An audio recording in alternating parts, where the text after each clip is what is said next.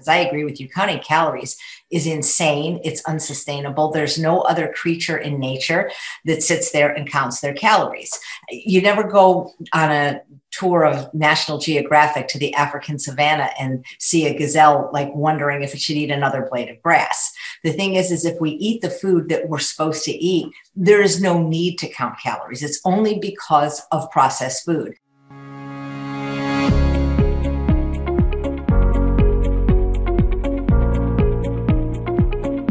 Welcome to the Calorie Conundrum Podcast with Coach Strick. Join us as we expand the weight loss conversation to beyond just calories and dare to ask the question why does eating less and exercising more sometimes not produce the desired results? Here's Coach Strick to discuss this calorie conundrum. Hello and welcome to the Calorie Conundrum Podcast. This is Coach Strick, and today I'm super excited to share this interview with Chef AJ. Chef AJ has been devoted to a plant exclusive diet for over 43 years. She is the host of the television series Healthy Living with Chef AJ, which airs on Foodie TV. A chef, culinary instructor, and professional speaker, she is the author of the popular books Unprocessed, How to Achieve Vibrant Health and Your Ideal Weight, and the Secrets to Ultimate Weight Loss, a revolutionary approach to conquer cravings, overcome food addiction, and lose weight without going hungry. Chef AJ was an executive pastry chef where she was famous for her sugar, oil, salt, and gluten-free desserts, which use the fruit, the whole fruit, and nothing but the whole fruit. These recipes can be found in her upcoming book, A Date with Dessert. She is also the creator of the Ultimate Weight Loss Program, which has helped hundreds of people achieve their health and the body they deserve. And she is proud to say that her IQ is higher than her cholesterol. In 2018, she was inducted into the Vegetarian Hall of Fame. Let's hear what Chef AJ has to say about nutrient density. Chef AJ, welcome to the podcast. Thank you for having me. Well, uh, it's a first for the Calorie Conundrum podcast today, in that you're the first vegan that we've had on the show, and I, am like I, I've said multiple times before, I want to expand the weight loss conversation beyond just calories. And I also want to get different points of view um, because I think when we get stuck in this, in our own box, then we limit our, you know, what we can do, the information we have, and, you know, the success we could ultimately have.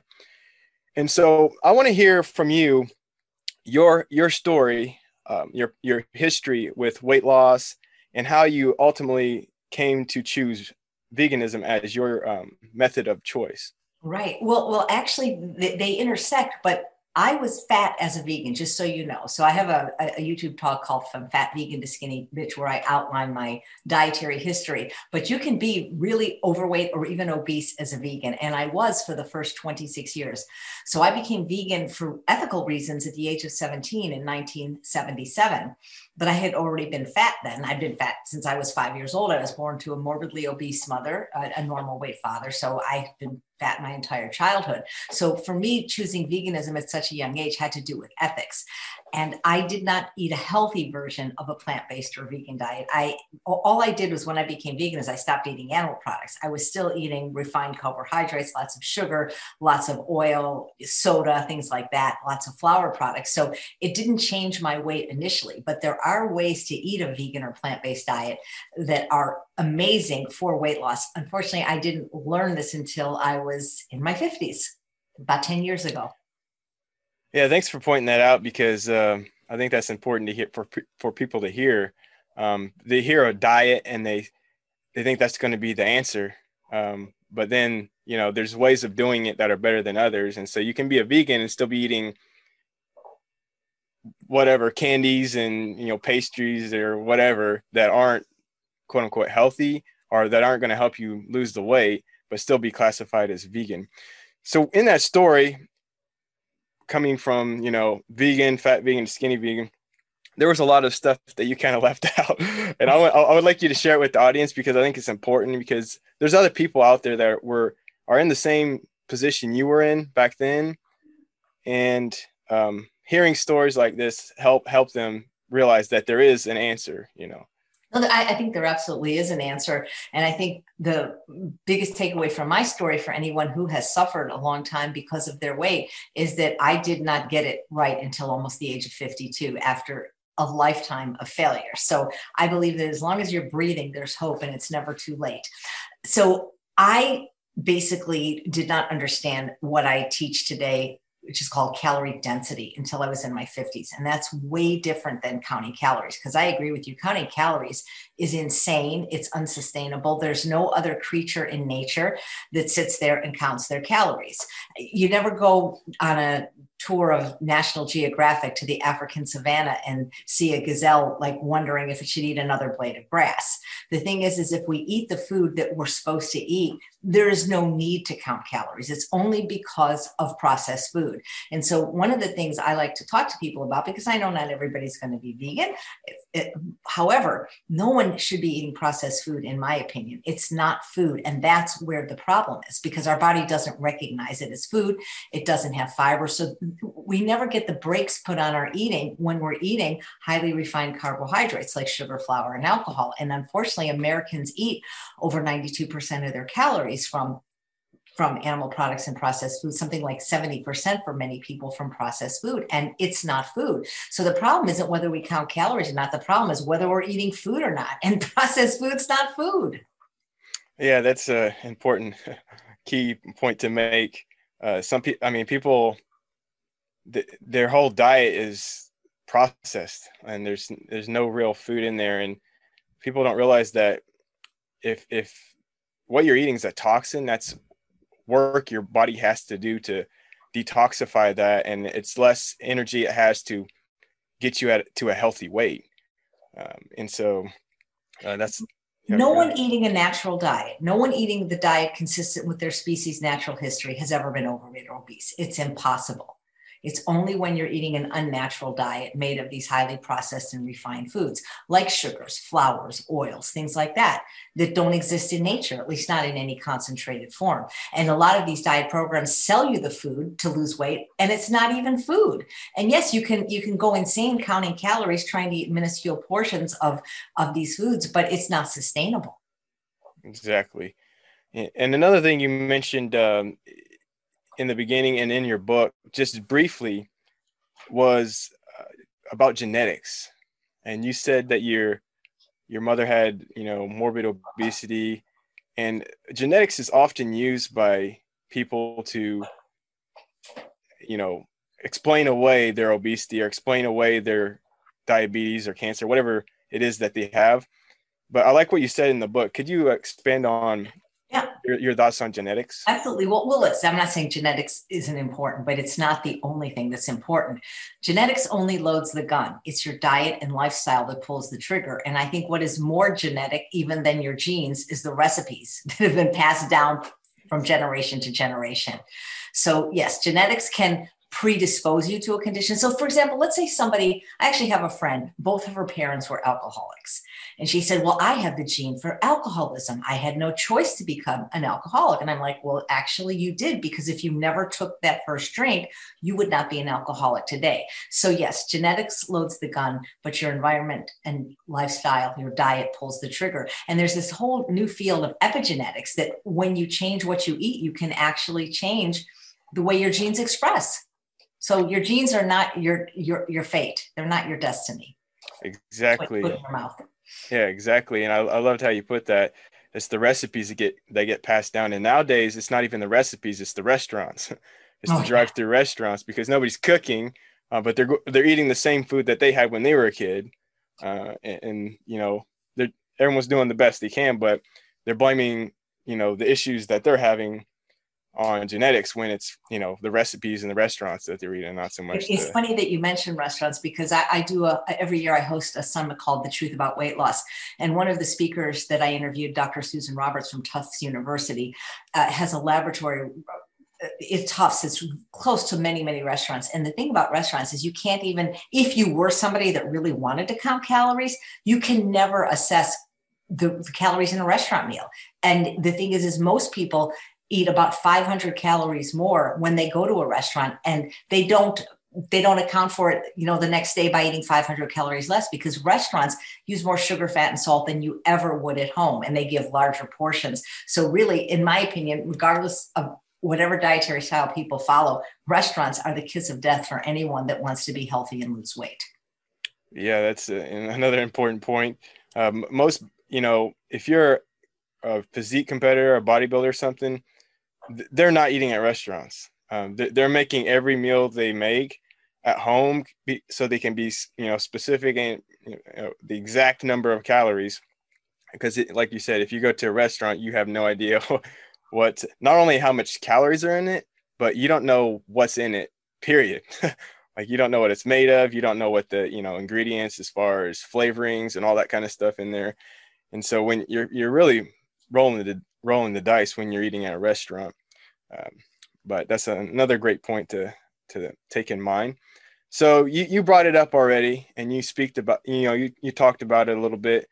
Um, this idea of sugar, flour, and alcohol, and right. and you you talk about it a lot in your book, uh, and that's the idea of addiction, and in the fitness and health field, there's this overwhelming idea or feeling that there's no such thing as food addiction. And this is coming from like people with PhDs and like very intelligent people that they, they, they just kind of scoff at saying that food's addictive and you can get addicted to food and and I'm I'm of the belief that this is a very real thing and you you are too apparently according to your book.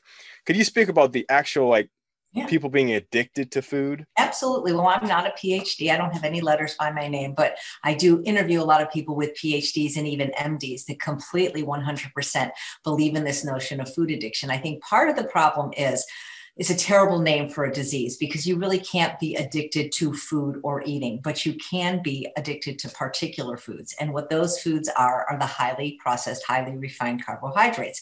Sugar and flour go through the exact same refining process as drugs and alcohol. And for those that are vulnerable to their effects, it creates an addictive like process. Now, this isn't everybody. For example, there are people that can drink alcohol in varying amounts and not become an alcoholic. But if you can't, then you maybe shouldn't have it at all. And there are people for whom, and again, this exists on a continuum, who for sugar and flours has that same effect in their brain. And it's that, I mean, look, I don't know how they these people cannot believe in food addiction with all the evidence now that it exists. I mean, even 10 years ago, books were written by people like the former head of the FDA, Dr. David Kessler, who wrote a book called The End of Overeating, where he talked about how sugar, fat, and salt were addictive, or Michael Moss, whose new book Hooked came out this year, or his previous book, Salt, Sugar, and Fat How the Food Giant Hooked Us. Food addiction is a disease that was created by the food industry. It wasn't bad enough to have, you know, when tobacco became something that people were shunning and so they lost customers through smoking. All the uh, tobacco companies bought up all the processed food industries to uh, do the, do the same thing to addict them to their product. That's why i mean even 20 30 years ago they had commercials basically telling you we knew our product was addictive saying bet you can't eat just one. Once you pop you just can't stop. That's because they used the best doctors and brain scientists they could find at the time behind closed doors to figure out the exact combination of sugar, fat, and salt to addict the average person to their product, which is why I stopped eating processed food a long time ago because I just didn't want my brain chemistry hijacked for somebody else's profit. It's not food. Processed food may be easily available readily affordable and socially acceptable, but it's not food. So when I talk about food addiction, I'm not talking about quinoa or carrots or arugula or apples. I'm talking about processed food, things that come in a can, a box, a bottle, or a bag, not food that exists in nature. Exactly. And people don't realize that you said all these things it's you know affordable it's accessible it's socially accessible but people don't realize that and it tastes good but people don't realize that it's scientifically made to taste good. Absolutely. That's the that, that's why when i read this book i got so angry that i stopped buying all processed food you know vegan processed food. And again i'm not saying all these companies are disreputable. Maybe they didn't know this. But the idea was is they found what what amount of sugar, fat, and salt would create was called the bliss point in your brain so that you literally could not stop eating and became a customer for life. And so, you know, to me, knowledge is power. And once I learned this, I said, I'm not, I'm not playing this game anymore. So, you know, you know, just like cigarettes now have a warning label, they didn't when I was little. The Surgeon General has determined that smoking is hazardous to your health. Well, so is eating processed food, probably even more so because you don't have to smoke. You don't have to drink alcohol, but you do have to eat food.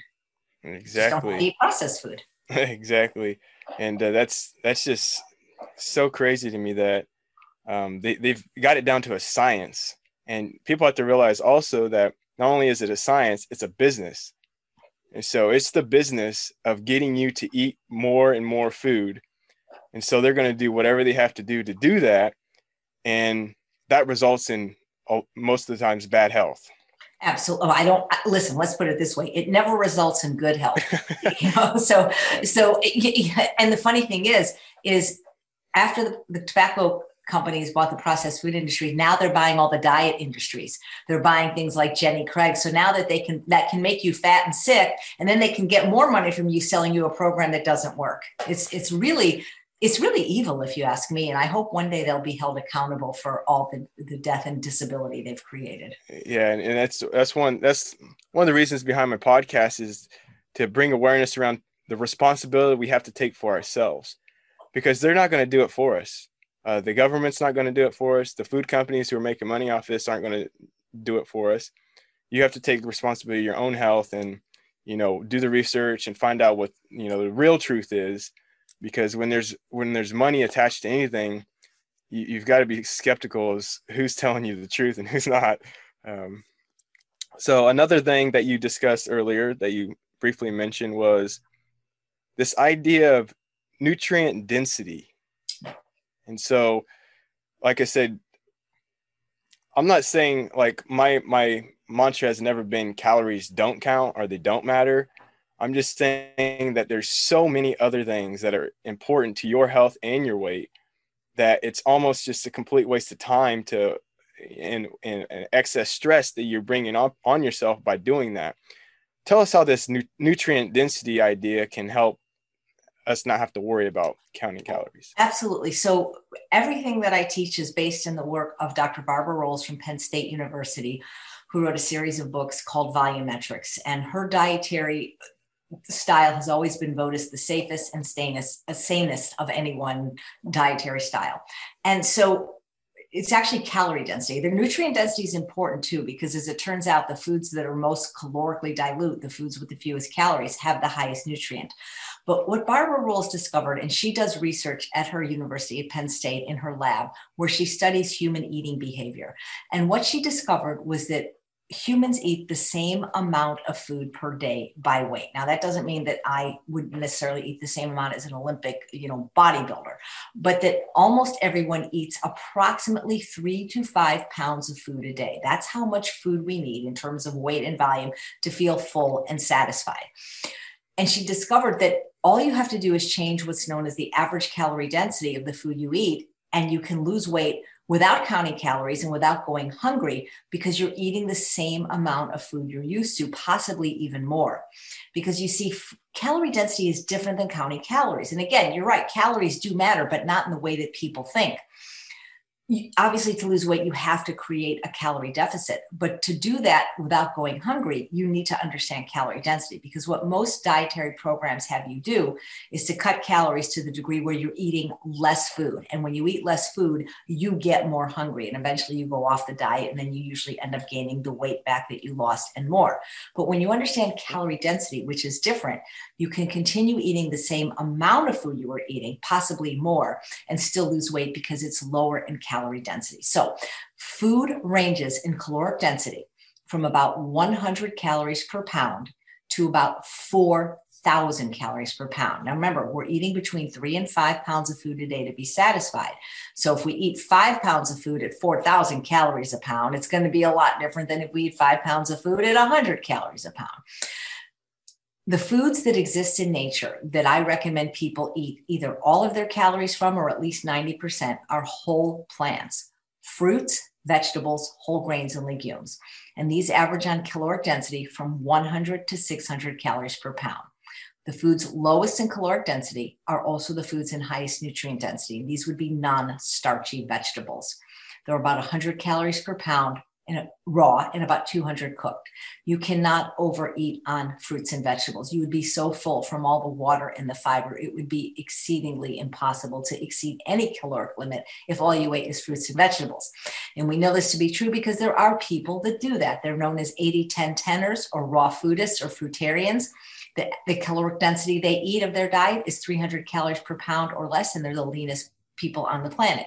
You cannot be overweight if all you ate is fruits and vegetables at 300 calories a pound. Moving up on the calorie density scale, we have things like tubers, potatoes or sweet potatoes. And by the way, there are some squashes, for example, butternut, acorn, these are actually 200 calories a pound. They're lower in caloric density than even fruit, which is 300 calories a pound. Whole grains, quinoa, teff, millet, amaranth, corn, oats, whole grains have about 500 calories per pound, and legumes, beans, split peas, lentils have about 550 to 600 calories per pound. If you keep your average calorie density to about 600 calories per pound or less, not 600 calories per day, but per pound of food, most people can eat what's called ad libitum as much as they want, as often as they want, whenever they want, until they're comfortably full or satisfied. But the problem is Americans' average calorie density is much higher the calorie density that our ancestors evolved at was about 700 calories per pound. And this is where I have this idea of the of the red line. that's on the back of my book. It's a little calorie density chart. Most Americans aren't eating fruits and vegetables and whole grains and legumes. They're eating animal products and processed food, which have a much higher caloric density. It's not to say that some people can't eat some of those, but they're eating most of their calories from these, which are also the foods lowest in nutrient density. You know, when you think about it, Animal products and processed food have something very important in common. They completely lack water and fiber. And water and fiber are probably the two most critical components in food if you're trying to be healthy and if you're trying to lose weight. The reason is is because water has no calories, but it adds bulk to the food, it adds weight to the food. And fiber has either no calories or few calories, depending on what kind of fiber it is. And what fiber does is it tricks the brain into feeling full on fewer calories. It's also important for health because it flushes out toxins, binds to waste material, lowers cholesterol. But the thing about fiber and water, which again, you'll only find in plants, you don't find in animal products and processed food, they don't have fiber and they don't have water, is when fiber and water are together in a whole food, they create what's known as bulk. It's sort of like if you take a, a sponge and then put it in water, it expands bulk is what creates satiety. And so, since most Americans eat most of their calories from two food groups, animal products and processed food, with no fiber, with no for, with no water, they don't ever get the stretch receptors in their stomach activated, so they don't feel full. And when you don't feel full, eventually you are going to overeat. You know, your stomach is about the size of a cantaloupe. It holds about a liter of food, which is about 4.22 cups. And you can fill it with anything you want but different foods have different caloric densities, but they also have different levels of satiety. And again, without the fiber, and if you're eating animal products, if you're eating processed food, you don't activate this mechanism of satiety called the stretch receptor. So you have to eat more calories anytime you undereat on nutrients, because animal products and processed food also have few to no nutrients, you're always going to overeat on calories. And so it's it's just a beautiful system how nature designed that the foods that are lowest in caloric density, which are the foods that our ancestors ate throughout all of human history, also are the foods highest in nutrient density the foods that most Americans eat, to what I call the right of the red line, are the processed foods. So things like sugar, flour, Sugar is about 1800 calories per pound.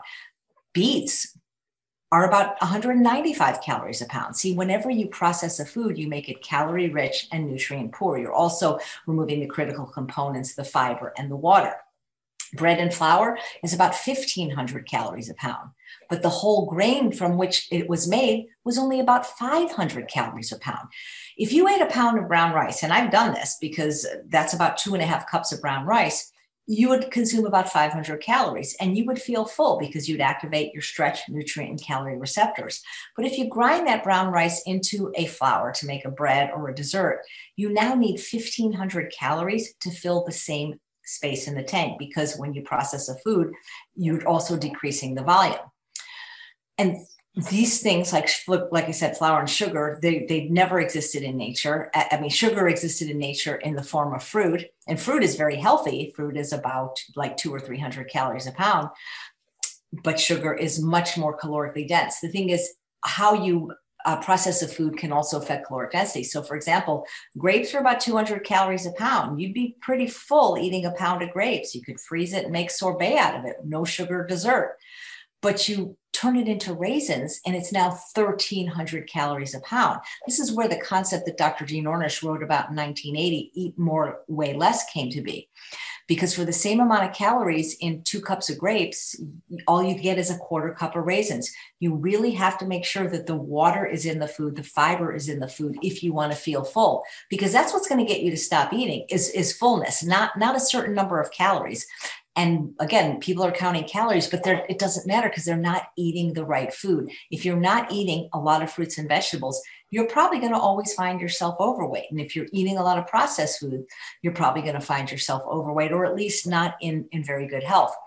Water is so important because it just creates this feeling of weight and fullness without any calories. So people say, well, I drink a lot of water. No, it, that's not going to help because water exits the digestive tract too quickly. But when it's bound to food, like it is in fruits and vegetables, or if you make a healthy soup out of vegetables or a vegetable bean soup, something magical happens where you just start activating the mechanisms of satiety. And this is again from the research of Dr. Barbara Rolls. So if you're eating dried things like snacks, like cereals and crackers and cookies, first of all, these things have a very high caloric density, number one. But again, when there's no water in the food, you're always going to overeat because water helps you feel full, just the way fiber helps you feel full. And when they are together, water and fiber, you've got bulk, you've got satiety. That really is the key to the kingdom. Unfortunately, Americans eat very few of their calories from fruits and vegetables, and most Americans eat no vegetables. And that's really the secret. Secret to weight loss isn't counting calories. The secret to weight loss is falling in love with vegetables, learning to eat them, learning to love them, eating them at every meal, even breakfast. Because what they do is they overload, uh, they dilute the overall caloric density of all the other foods you're eating. They're really magical. Yeah, that's um that's a lot of good information right there. I think the listeners are gonna have to go back and listen to that again. Uh, uh, so, soapbox moment there, because uh, there was about four or five different really good points that you made. Uh, one thing that you uh, brought up there was you were talking about the volume of food and filling up the stomach and you know getting full and you know, activating those stretch receptors. Uh, that's one thing that killed me when I was uh, working as a personal trainer uh, back in the days.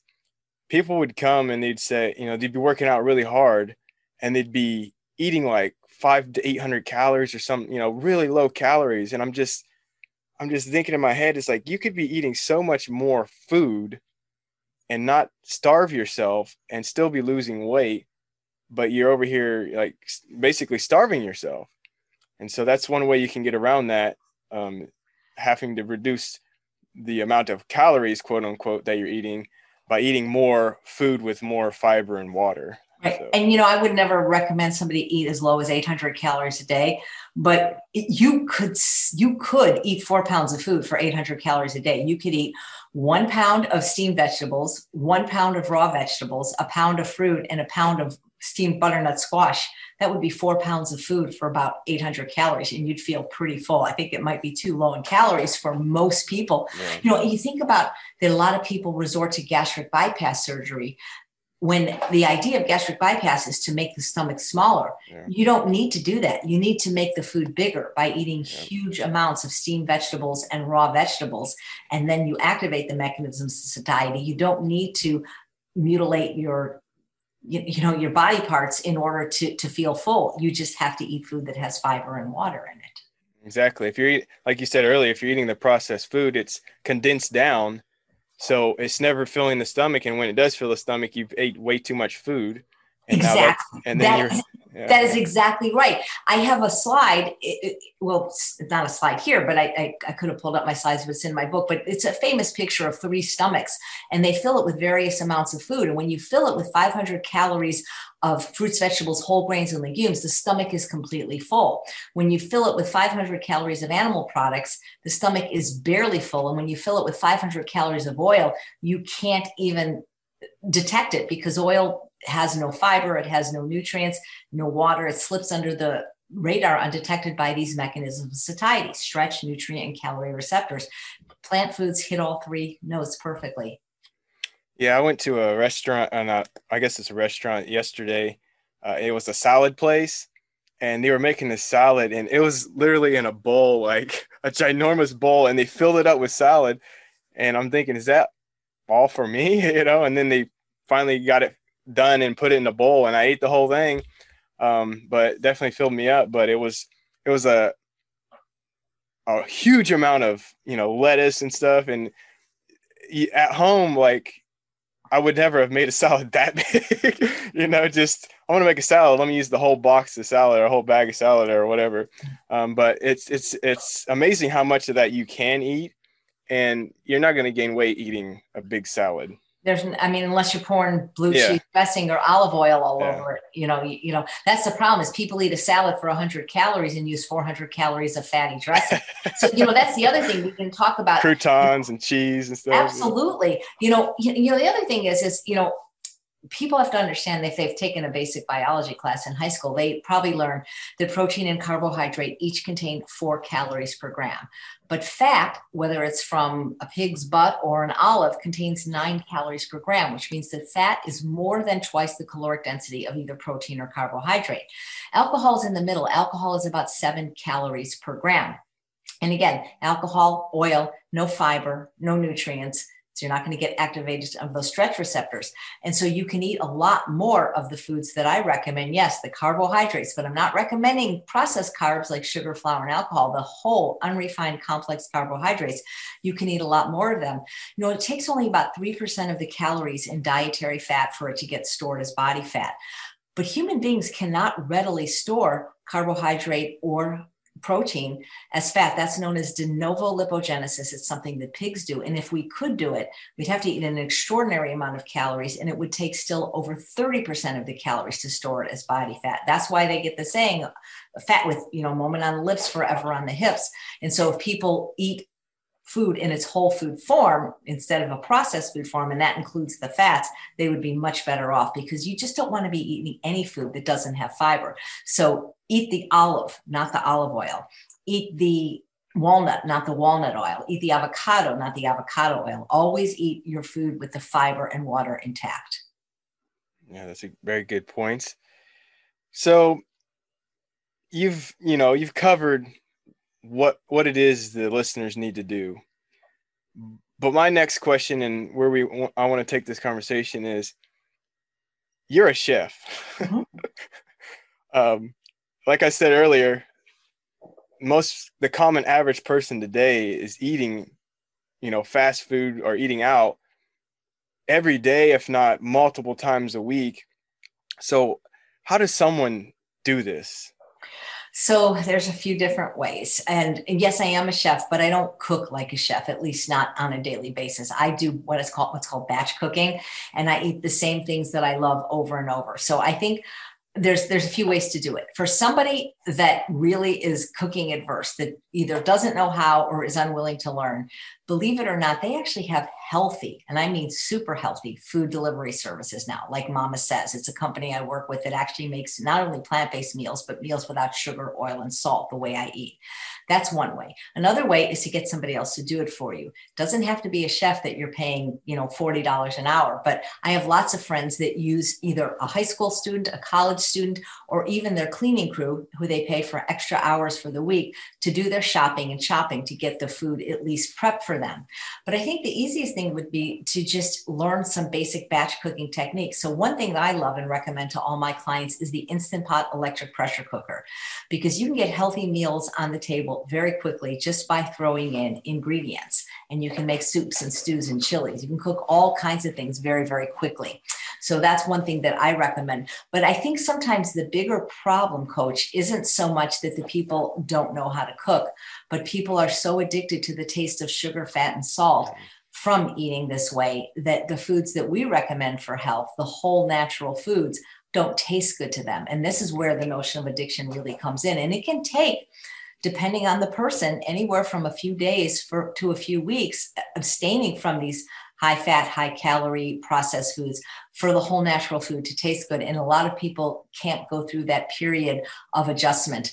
And also, if they're really addicted to sugar, a lot of people don't want to go through the detox because when people have mm-hmm. big sugar habits, and they stop. It's just like somebody, if they drink coffee, you can't just stop. I mean, you can, but you're going to get a headache. The same thing can happen with these foods. And that's how people know they're addictive, at least for them, is because when they stop, they have cravings, they have mood swings, they have headaches, sometimes even diarrhea or stomach aches. So I think the hard thing is, is isn't so much that they can't get the food, but they don't like the taste of it until some neuroadaptation occurs. Yeah, those are some good points as well. Uh, people are addicted, for one, so they'll make every excuse in the world to not do it. Absolutely. I don't have enough time. I don't have enough money. Yeah. I have too much stress. And that's addiction because, you know, I always find that when, when, you know, uh, once you have the why, the how takes care of itself. And when people really have a compelling, like they call it the why that makes you cry, but, but most people are addicted. And the thing is, they don't, they, just don't know it. But you, you know how you know is you stop for 24 hours yeah. and see how bad you feel. Yep. Either either uh, they don't know they're addicted or they won't admit that they're addicted. Right. Um, either way, it's it's the same. Well, because everybody of... else is doing it. That's exactly. the thing. I mean, how? I mean, you know, think about it. You know, I, I not right now during the pandemic, but up until the pandemic, I've been volunteering for almost 30 years in a hospital doing something called pet therapy. And the food served to the patients in the hospitals are bad enough, but there are vending machines all over the hospital, even in the parking lot.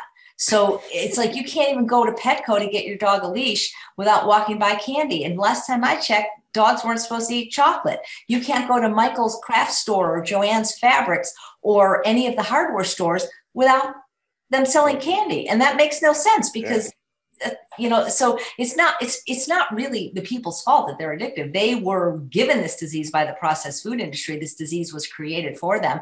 If they lived in another time in human history or even in a different part of the world today they wouldn't have this problem. I know a guy from uganda. He doesn't have this problem because guess what? He's 29 he has never tasted processed food. Yeah. Yeah come to come to America and gain 20 pounds. Absolutely. When you eat like an American, you get fat and sick like an American. Yeah. And and they, they've done that even with the breast cancer from people with Asia. Asians, by the way, they have the lowest obesity rate. They have about 3% obesity rate. And their diet is healthy. White rice, vegetables. They come to America and look what happens.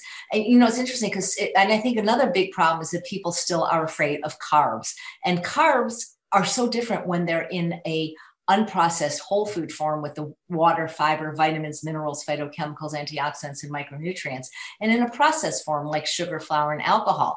And for people think that still think that carbs make you fat, I would ask them to Google Dr. Walter Kempner, who fed his patients nothing but white rice, which is a carb, sugar, which is a carb, and fruit juice, and reversed diabetes in every single one of his patients, and they all became extremely lean. So carbs don't make you fat it's what you put on them. So eating potatoes, I, I, I, know a guy who ate nothing but potatoes for a whole year and lost 120 pounds. It's what people put on the carbs, the butter, the cheese, the bacon, the oil. That's what makes people fat.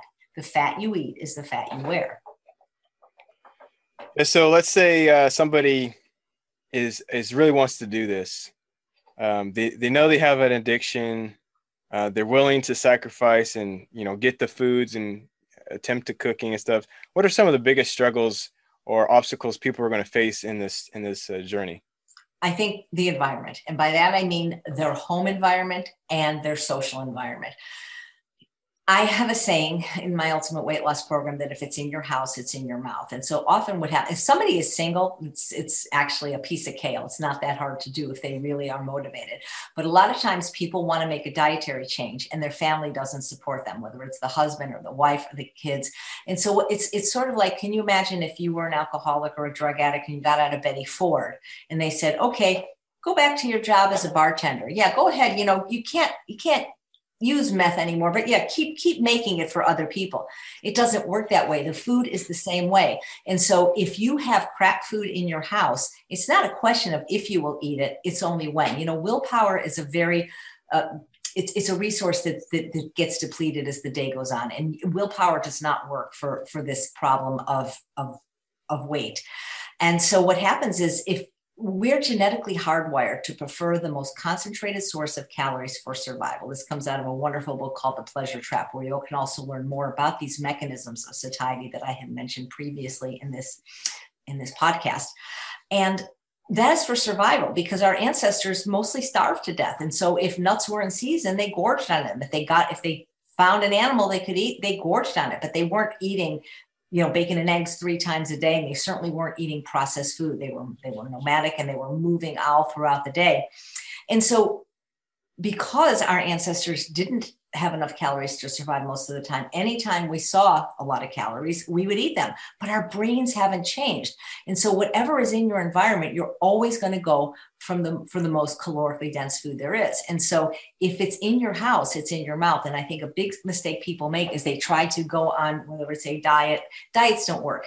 Changing your lifestyle and eating healthy does work you can't you can't do that when the food's in your house it's always going to call to you so it's not a question of if you will eat it, just when, because willpower is not required when you don't have to make a decision. So one is the is the environment whether it's your home environment your work environment if you have you know candy on your desk at work that kind of thing.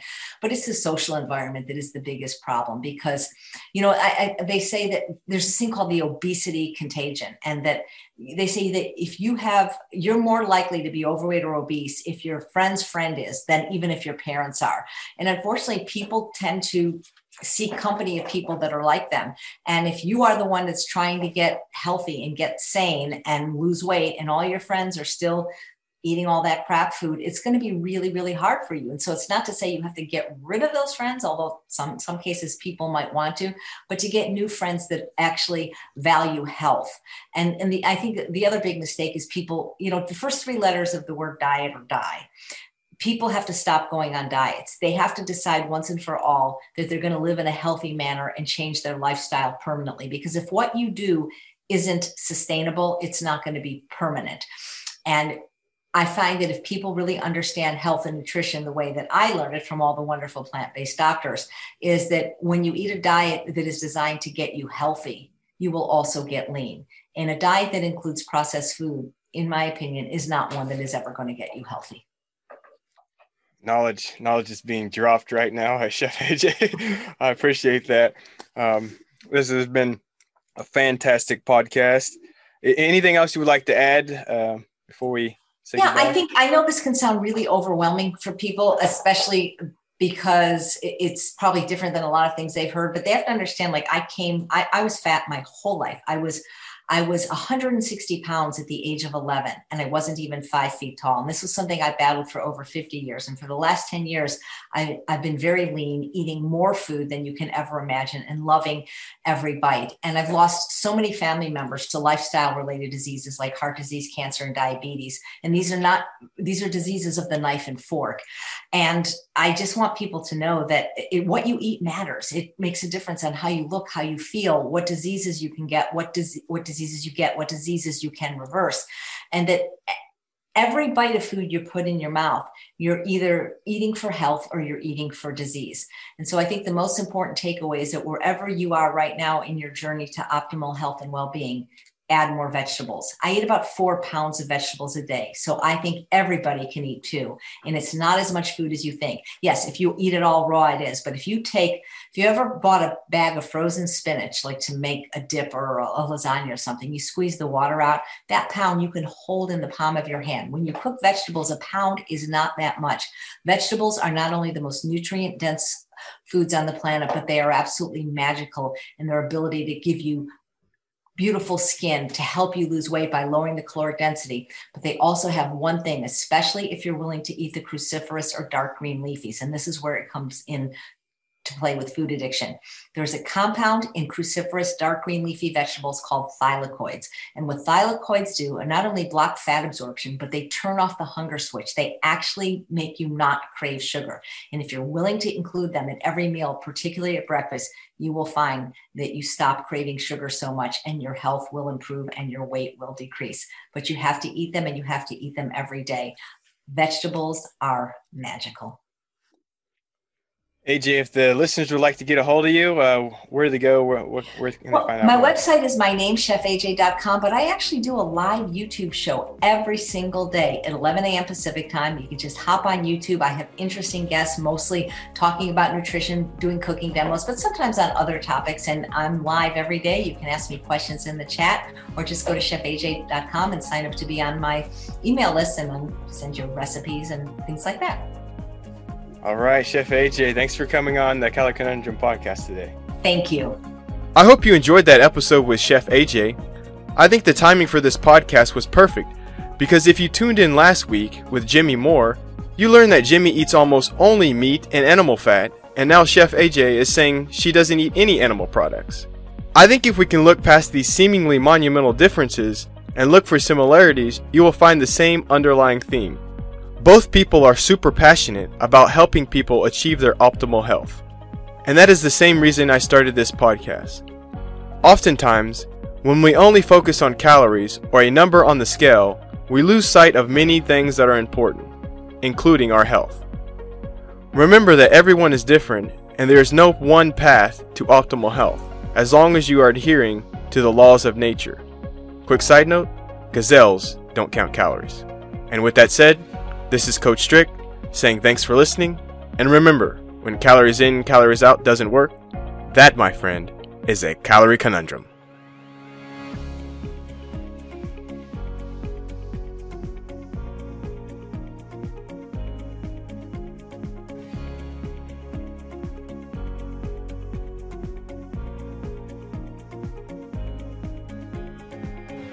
This podcast, including Coach Strick and guests, disclaim responsibility for any possible adverse effects for the use of any information contained herein. Coach Strick and or guests may recommend products or services in which they have a direct or indirect financial interest. To find out more, please visit www.calorieconundrum.com.